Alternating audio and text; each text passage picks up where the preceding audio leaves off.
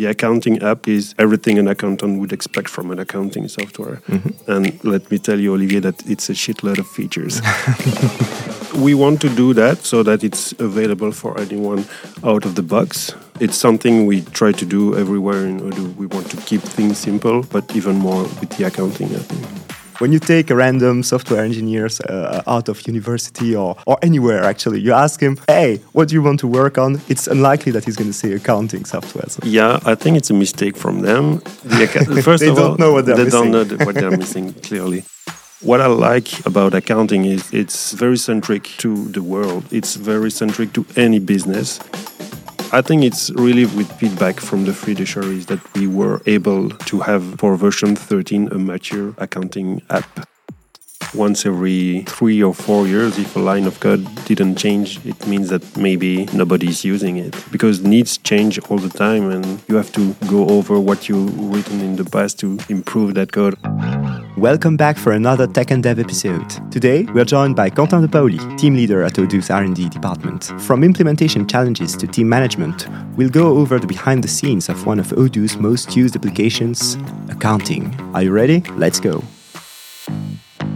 Hello, Quentin. Hello, Olivier. Thanks for having me. My pleasure, really, because I'm super excited about this episode because you're my, actually my team leader, and we're going to talk about my scope today. So it's super interesting. It's accounting. So first, uh, before getting started, could you tell us more about you? How did you enter Odoo, and how did you end up being in charge of the accounting team in R&D? Okay, so um, I started working uh, for Odoo 15 years ago, actually, Ooh. and it wasn't called Odoo yet. Mm-hmm. And as you can imagine, at that time, the responsibilities were not that clear, uh, and we were. At, at re- I remember at some point we were only two people managing all the army of Indians developer we had. so, um, yeah, it, it, I think it only started with version nine where we had enough manpower to split into teams, mm-hmm. and that's where I inherited from the accounting. Mm-hmm. And and how come? Because before you had touched it a little, but you don't have any accounting background yourself, right? Yeah, no, I d- I didn't had any accounting background, and it's only I learned doing uh, things like I, like I was told to do and speaking with the accountants uh, at that at that time. It's another of these stories where. Uh, something needed to be done, and someone was like, "You, uh, you're going to do it." exactly, and it was me. it's funny uh, how, how you keep the responsibility after being designated like that, because uh, you're not the first one we interview like this. Huh? Yes, I think it's because I like accounting. Actually, I like it because it's a functional part of the world actually, and it mm -hmm. teaches you a lot of, about company when you know how to read a, a balance sheet and how to read a, a, profit and loss report. So yeah, I thought it was a, a good idea to also improve my own knowledge of uh, how the world works actually. And it's a bit for the challenge of it, I, I guess, as well.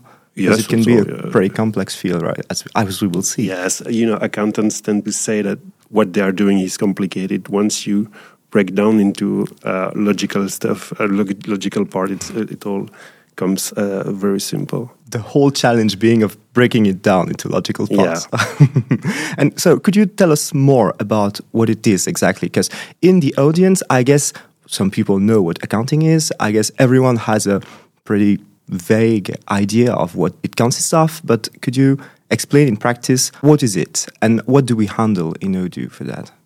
Uh, you what mean the, offer? the scope of our, our responsibility yeah. within the Odoo? Okay, we, we have several responsibilities, I would say.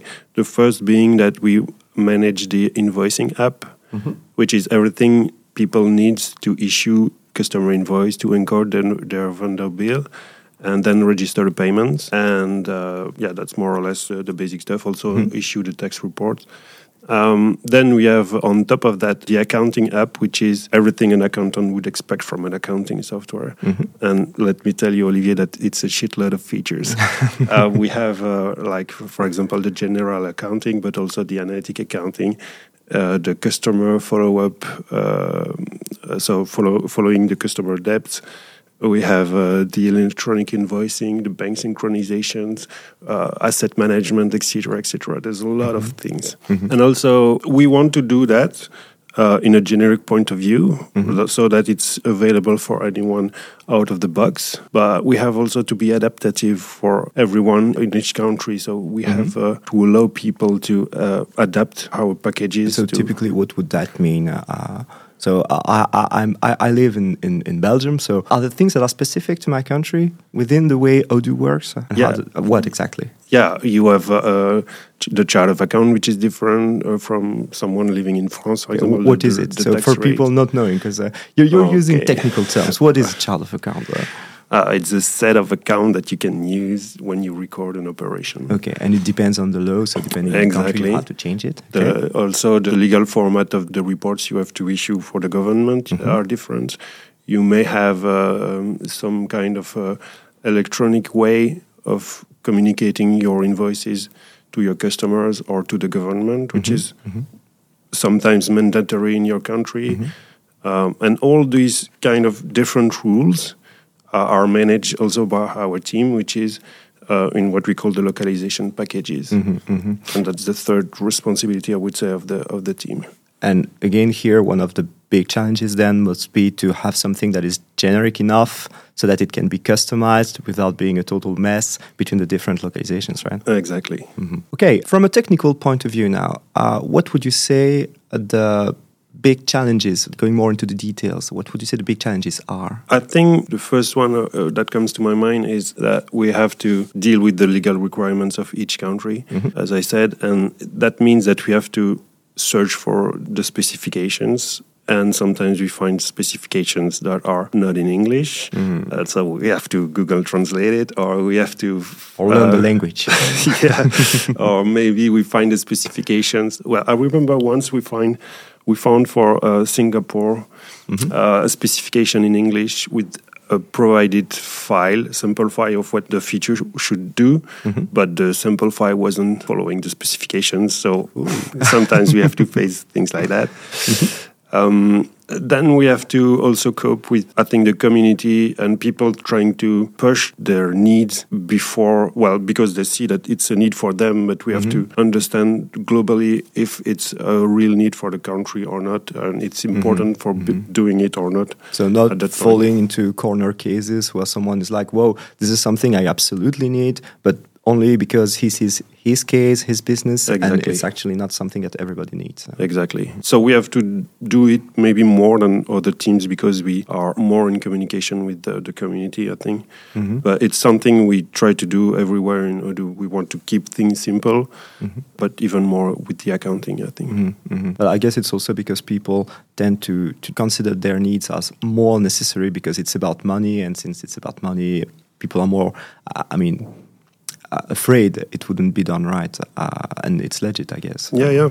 But everyone sees his own needs 1st mm-hmm. and so something that is very important for someone may not be that important mm-hmm. globally when you take the country uh, in its globality. Mm-hmm. Other things uh, that you typically have to handle? Well, the other things uh, are like any other R and D team. I think it's uh, the uh, being able to cope with large volume of data, mm-hmm. Uh, like we could have for the journal entries, and yeah, keeping it simple uh, mm-hmm. in in the interface and in the specifications. Mm-hmm. Do you think the volume of data is as much a problem for uh, well problem a challenge for accounting than for other team or is it more the case? Because in my opinion uh, uh, journal items you tend to have a lot of them on a regular accounting. So just so people get what we're talking about journal items it's one line on an accounting operation. So typically you're impacting one account with a given amount this is a journal item. And so, of course, you have lots and lots and lots of them uh, in the database, like typically uh, millions uh, usually. Uh, yes and no. If you take a, a logistic company like Amazon, yeah, it will have a lot of stock operations. Mm-hmm. So it's also important for them to cope with large volume of data. Mm-hmm. The difference maybe is that everybody needs to have an accounting mm-hmm. and mm-hmm. so and and everybody does not have the logistic of amazon so mm-hmm. i think that's the only difference here mm-hmm. okay uh, i suggest we now have um, a look at the way Odoo handles this, these these problems actually, and what the the model behind what we're doing is. Uh, I suggest we give a, a, historical view of it, since you're another Odoonosaur. So let's let's just go into the history and see how things evolved actually, because I guess uh, I guess getting the details of the implementation of everything is a bit useless here because uh, people are just listening to us and, and, and you, can, you can show code and uh, uh it won't work. Though uh, explaining what are the big actors of our models and how they interact and how we change them over time uh, might be might be interesting, I guess. So let's start. Uh, what's okay. the, what's the oldest thing you want to talk about? Okay, I think the third thing I want to mention is that it really started with what we experienced for the release of version eight, where we presented what would be roadmap of uh, the accounting for version 9. Mm-hmm. And it was a huge document, a Google doc that was made public, 62 pages. Whoa. It's funny because we don't do that anymore. No, no, we don't do that. Um, and yeah, we implemented that in one year, we, uh, and we basically rewrote every feature of the accounting. Mm-hmm. That's when people started to adopt the accounting app. Before that, it was just a, a byproduct when you were willing a, a sales applications or a, mm. timesheet management. Yeah, it software. was something you got as a bonus yeah, on top you, of other something else that you needed and you wanted. Exactly. Okay. Um, but since version 9 we really became a real accounting software i would say and uh, we still find back some traces in the code mm-hmm. that infamous uh, which one you're going to commit about message go on, go on. you know when we released the version the, what would be version 9 of the accounting. The commit message you know you're supposed to be you're supposed to explain what you're doing. Exactly. You have to you're supposed to be descriptive about the changes you you're pushing. And you rather were disruptive. Uh. yeah. And I, I went for something else. That was accounting v9 yeah which lasted uh, it was the only thing in the commit message yeah and it's funny because this commit message is still famous today in r&d version 9 huh? so it's been a while mm-hmm. and even in our team uh, we, we, we we, we paid a tribute to it uh, a few times in our own commits. So for example, for V16 in the reports, one of the, the first thing that I put on it uh, is uh, reporting V16. Yeah, uh, and and then I give an explanation because come on, but uh, yeah, yeah. The thing uh, other teams were not that happy with that commit commit message. But come? well, I think it was okay because there's, there was a, that Google Doc of 62 pages explaining the whole different. The fact is, people don't have that Google Doc, you know. yeah, they should have kept it somewhere. anyway, so um, that was version nine. It was the first big milestone for the uh, accounting app. History. Could you give a few examples of what what was introduced in version nine? Uh-huh. Uh, it was the first time we had the reconciliation uh, widget. Mm -hmm. Uh, for so what like, what is the what, what's that yeah um, it was a UI to um, be able to reconcile the payments and the invoices mm -hmm. from a bank statement so to match them together that, that's exactly. something you need to do in day-to-day -day accounting uh, mm -hmm. for people not knowing about it okay yeah, uh, also the reports before the version 9 were only PDF. So you had uh, you wanted to to issue a, a, profit and loss, for example, you mm -hmm. had mm-hmm. to click on a menu. It was opening a wizard where you selected uh, the different options you wanted, mm -hmm. and then you click OK, and you get you got the, the PDF. Mm -hmm. Also, you had to choose the period, and so you had a period object storing the start, yeah. end of the fiscal year, and these kind of things. Yeah, yeah, yeah. The period also disappeared with the version 9. Mm-hmm. So, yeah, a lot of uh, big changes mm-hmm. actually. Mm-hmm. And so, what was put instead of this PDF thing? Uh, the, the report were directly available uh, in Odoo. Mm-hmm. You got that in, in your browser uh, as HTML actually. Okay, okay. Like okay. a normal page. Mm-hmm, mm-hmm. And so it was much more dynamic and so. Mm-hmm. And after version 9, what, what happened? Uh, after version 9, uh, we kept the team that was uh, dedicated to uh, rewrote the accounting. We kept it and it was our main focus. Mm-hmm. And the team started growing. We engaged more people. We started more, working more on localizations. And that's the time where I came into Odoo. Uh. Yeah, yeah. a lot of good people well, came to Odoo. and others. yeah. No, just kidding. and yeah, the next milestone would be probably version 13 mm-hmm. with uh, what I would say the accounting apocalypse. Uh, code name, code name, accounting apocalypse, where we decided to destroy everything. uh, to change basically, I would say, to change basically uh, two main objects mm -hmm. we had and to merge those two models into only one mm-hmm. uh, namely the invoices and the journal entries. Okay, so the journal entries are those things gathering the journal items we were talking about yeah. uh, earlier. Yeah. And so we merged them with the invoice. What was the big idea behind this? The idea is that you sometimes change an invoice you would like the change to be automatically reflected to the journal entry mm-hmm. uh, yeah because uh, again explaining the basics of accounting to people yeah. Your invoice basically so in the old model needed to generate a journal item because well your invoice is an accounting operation mm-hmm. and so it needs to correspond to an accounting operation so a journal a journal entry and one of the issues we had uh, before V13 was that it was possible to desynchronize uh, the, the journal entry, so the account move, uh, that's a technical name, uh, and the invoice. Uh, and that's something we wanted to remove because it caused troubles, right? Yeah, exactly. Also, sometimes you just import the, the uh, accounting from another software. So you just have the journal entries, and mm-hmm. that time it was uh, embarrassing to not having the invoices. Invoice, yeah. So to make it short, we wanted better synchronization between those two objects. So the and idea came to merge those uh, into one. And how easy was that? Uh, eh, we made it. We lost some sanity points doing so, but uh, especially, yeah, yeah. Uh, it was a back and forth process. But yeah, we at the third try, we had something that uh, we, we, kept. Mm-hmm. And yeah, yeah I remember now. there was a lot of discussion about that. And uh, yes, and uh, so Laurent, so Laurent was the one in, in charge of really doing it, uh, and he tried like I think there were like three prototypes, and the third was was the was the right one. Mm-hmm. I don't remember exactly what he tried on the previous ones, but it it wasn't possible. And and there was something funny about the performance as well, right? Yeah, the performances were not as good. once we've done the prototype and once we were happy with technically how it was behaving, mm-hmm. the performance were bad in they comparison to what we had mm-hmm. before. Mm-hmm. But the fact that the or the the framework had improved itself and was uh, faster. Yeah, there, there, had been another refactoring in yeah. 13 from the ORM. From the ORM. and, and lucky us. it thanks to them, it compensates our, uh, our slowness. And so, yeah, that's basically how it worked. Okay, so I guess there were other changes as well in, in V13. Is there a way to summarize them, or is it just too broad? Yeah, the, the version 13 was also uh, the version where we addressed the fiduciary market. Mm-hmm. And did you manage to do it? Yeah, yeah. And actually? I think it's really with that feedback from the fiduciaries that we were able to have for version 13 a mature accounting app. Mm-hmm, mm-hmm.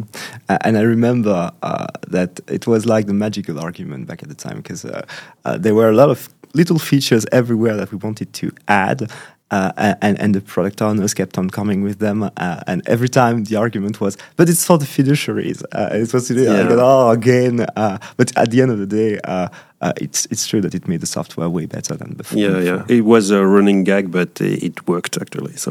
Yeah. so they were right. yeah, exactly. Yeah, to to go on with the with the, the history, I would say that after version 13, the team only kept growing so that we are now 30 people. 30 uh, people. Yeah, that's a lot. So um, I, so I, I, don't think you gave the number, uh, but between version 9 and version 10, it was like four people. Four people. Uh, so, something like, yeah, so the, the team grew a lot.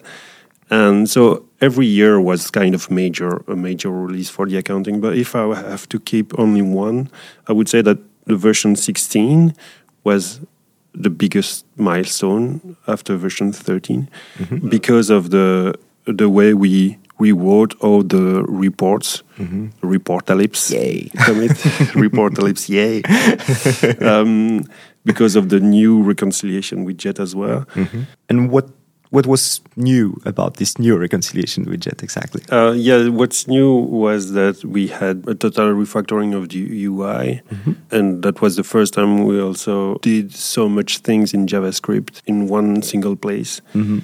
Mm-hmm. So it's more complex than before. It's but it's working better, right? Yeah, exactly. Good summarize. okay, about uh, the, this this reportalypse thing, could you give a bit more details as well? Yeah. So, but maybe you're more appropriate uh, since you worked on that. Um, you decide. That's my baby, so uh, I can talk about it for a complete hour if you want, but I don't think it will fit this podcast anyway. yeah. Uh, so for the reportalypse, we changed the way the reports were defined. Mm-hmm. Um, the way they worked. So basically, it's only internal stuff that people don't see unless they are trying to define a new report themselves. But it also comes with a nice bonus for them since we are now able to have different columns for um, what we call the generic reports. Mm-hmm. So reports that are just defined as data mm-hmm. can have uh, more than one column, which mm-hmm. was not the case before. You can mix the engines as well, mix the the, the, yeah. the, way you compute the different parts of your reports. So there is a talk I made at the Experience about it for people curious about the details or a more, a more more detailed, at least, uh, view of the whole set of features. Uh, but indeed, to summarize it, I think it's it's interesting to, to see how we how we decided to to just destroy it like that because it was pretty pretty heavy thing to do, and the fact is we already had this report engine in, in since V9 that was customizable and defined as data in the module. So, so, there were things that we changed on it, but nothing big and nothing huge in the way you could use it and the capabilities of the model itself.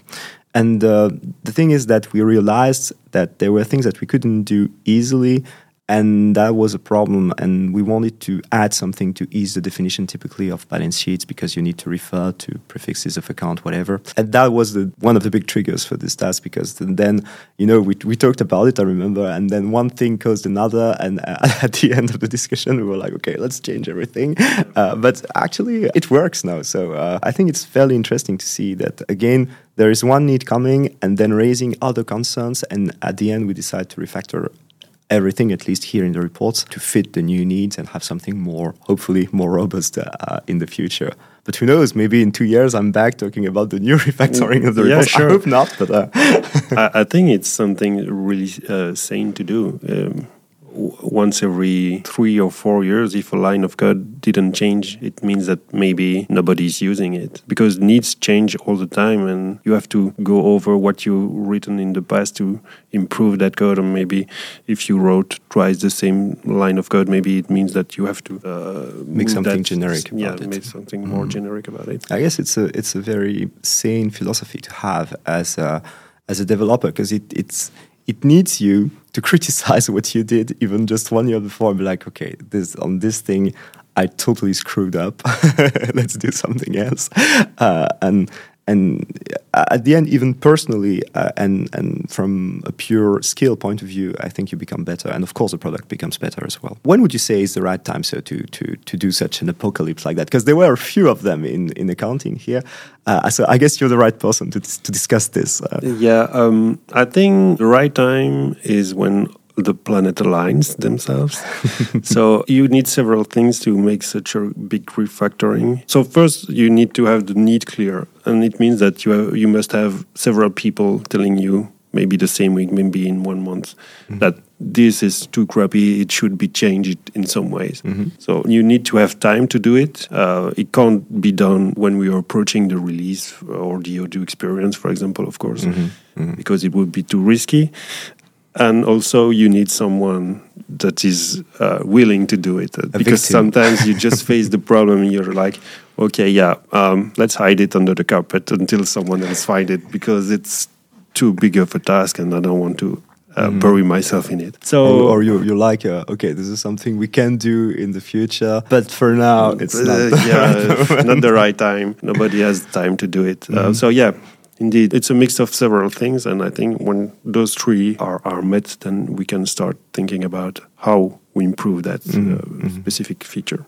So there is a lot of discussion involved anyway, and uh, and it's it's funny because people don't always realize that, but there is a big human side to the way those features will evolve and what what things you're going to tackle because you need yeah to have the right person and to have the right discussion to lead to this uh, this feature. It's a, it's a collective work. Yeah, it's a collective because you may have the need to change for your own business uh, case that you think about, but someone else in the team or the product owner or whatever might have another thing that we would tackle at the same time mm-hmm. with the same refactoring. So mm-hmm. mm-hmm. it's important to discuss. Yeah, indeed. So about the team now, uh, since you were talking about them, uh, so you you you said that we were uh, around thirty now, uh, and so the team the team size like evolved a lot over the years, and actually it even like doubled something like one year and a half ago, I think. Yeah, uh, one uh, year and a half. What happened? Because uh, uh, when you say that to people, and, and for us as well, I mean, I remember when, well, uh, Anthony, you, I don't remember who told us, uh, announced us, hey, by the way, you're going to get like 15, 15 new people in the team. 15. so how, how did it go? Um, yeah, well, I think it just, we tried our best and it worked like that. and I think it's only because the whole team, uh, the whole uh, existing team stepped up mm-hmm. and took responsibilities that we managed to keep every newbie. Could you explain how the team is organized now? First of all, the newbies are coached by uh, Ruben. Mm-hmm. Uh, hi, Ruben. hi, Ruben. Um, which follow every development and is available for them for yeah their, their six first months, I would say and I'm uh, reviewing and merging their uh, branches and their features. So uh, there are two people following them more or less frequently during those six first months. After that, they don't need to be coached anymore, probably. Mm-hmm. So they just pick tasks in the pipe, develop them, and once those are ready, there's a set of more experienced developers that are the able Grand to Viziers, uh. yeah, to, yeah, that are able you don't to. want me to say that, but I like this name. Uh, okay. yeah, that's the name you chose yourself. So. Yeah, I like it. yeah. um, and on top of that, we also have uh, a bunch of developers that we force, or uh, I don't know how to say that. Uh, to, can you really say them. that in this podcast? Yeah, yeah. I'm their team leader. I can say that. Uh, we force them to, or we encourage them to uh, to make reviews, pre-reviews for their uh, actual people that will mm. review. So, so that's another way to learn and prepare to exactly. scale up eventually. So that they they can spot things before the final reviewer. It will help the final reviewer, which would probably have less to say to the developer. But also, when they will see the final review, they will see what they missed and I think it's a nice way for them to improve as well. Mm-hmm. Indeed, uh, and it's it's interesting because it also allows to for for the final reviewers to gain time on easy things and on small tasks, and so it gives them more time on other more complex things where it's well paramount that they are the ones to have a look uh, at it as well. So I think it's very very useful actually as a system. And could you give more details on how we decided to run the team like that? Because it was not like that. Like uh, I think even like uh, two months ago, it wasn't like that. Uh, when did we introduce that? Uh, it's pretty recent, right? Yeah, it's pretty recent. I can't explain exactly. At some point, you you see there's a problem. Mm -hmm. You mm-hmm try to find a solution. You try a fix, and if it works. And so here, what, what was the problem exactly? There were several problems. Mm-hmm. Um, first of all, I felt myself that I wasn't really following enough the newbies mm-hmm. uh, because I had plenty of other things to to, to do, and mm-hmm. So by pairing with Ruben, I think it's uh, I tackled that. The responsibilities of everyone in the team wasn't really clear, and so it was difficult to put priorities where it was needed and so on. Mm-hmm. And this was like a consequence of the fact that well, we had this batch of newbies which got more experience now, and so produce more things and so there is more work for the reviewers but there exactly. there aren't more reviewers and so it was more complex to handle uh, exactly mm-hmm. and so if i get you well uh, the secret to handle this kind of big changes would be to stay flexible and really tackle the problems when you see they, they arrive exactly it's when you see there is a problem somewhere you don't have to be stubborn and say okay we keep it going whatever we will make the people change their way of doing so that they will fit our process mm-hmm. Mm-hmm.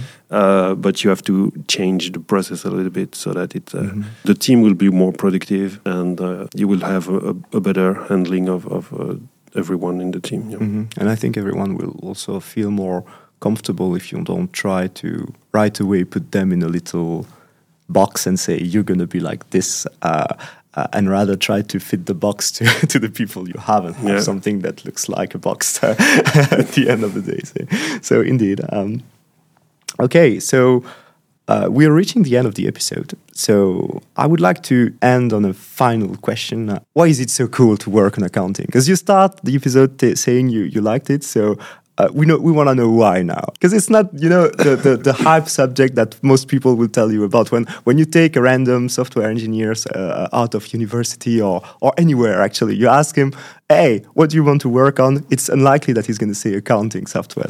Yeah i think it's a mistake from them first they of don't all, know what they're they missing. don't know what they're missing clearly. Um, well, first of all, I must say that the team is really cool, mm-hmm. really, really. Yeah. And I'm not saying that because I'm the team leader. but what I like about accounting is, as I said, it's very centric to the world. It's very centric to any business. If you don't know the accounting, it will teach you things. That's for sure. And so it's also very cool for our own personal development mm-hmm. because you learn things. Okay, so the final word would be try some accounting. Yeah. Trying us is to adopt us. well, thank you, Quentin, for your answers. No problem, Olivier. It was a pleasure. oh, my pleasure, really. I hope you find it interesting because it was super nice. Uh, uh, and now I guess duty calls, and it's time for us to go back uh, on the module and start the next apocalypse. Who knows? Uh, who knows what we might be we might be doing for the next version of Odoo, right? Yeah, let's go. And that's a wrap for this episode. Thank you for joining us. I hope you enjoyed discovering how accounting issues are tackled by developers. If you'd like to stay for further insightful tech and dev discussions, I suggest you listen to our previous episode about the fastest JavaScript framework in the world, OWL. Until then, see you next time. Cheers.